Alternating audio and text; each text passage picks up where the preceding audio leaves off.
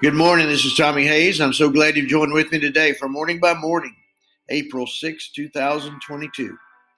Prepare to pass over. Good morning, Lord Jesus, King of kings and Lord of lords.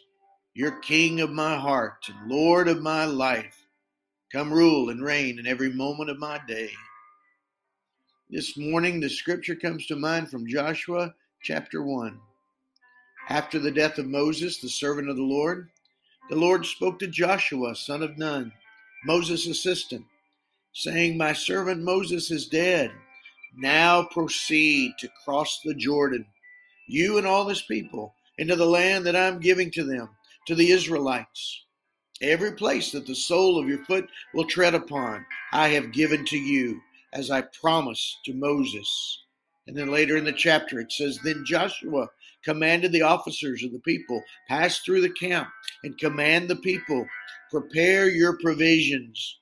For in three days you are to cross over the Jordan, to go in to take possession of the land that the Lord your God gives you to possess.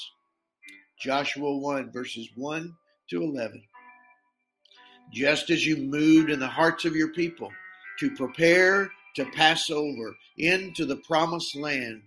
So you're moving in our hearts today to prepare to pass over into your promises for each one of us.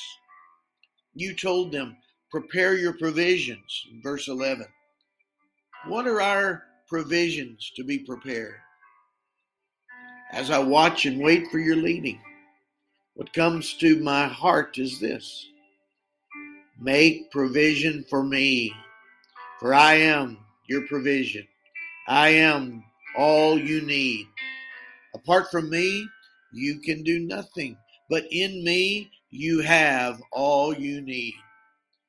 Deepen your relationship with me. Make room for more of my spirit as you surrender more room in your heart to me. This is the provision you need. This is the provision I am more than willing to provide. Yes, Lord. What comes to mind and confirmation of what you're speaking to my heart is this word from your scripture.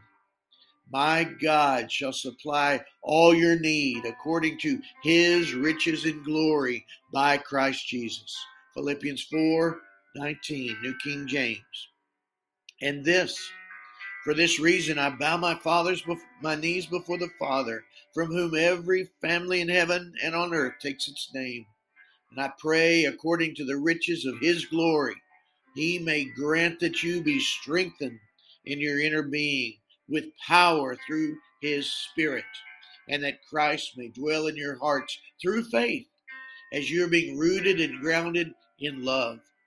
I pray that you may have the power to comprehend with all the saints what is the breadth and length and height and depth, and to know the love of Christ that surpasses knowledge so that you may be filled with all the fullness of God.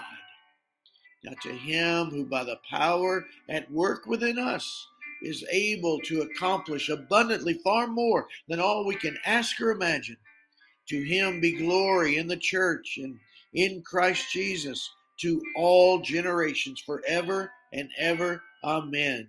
Ephesians 3, verses 14 to 21. Yes, Lord.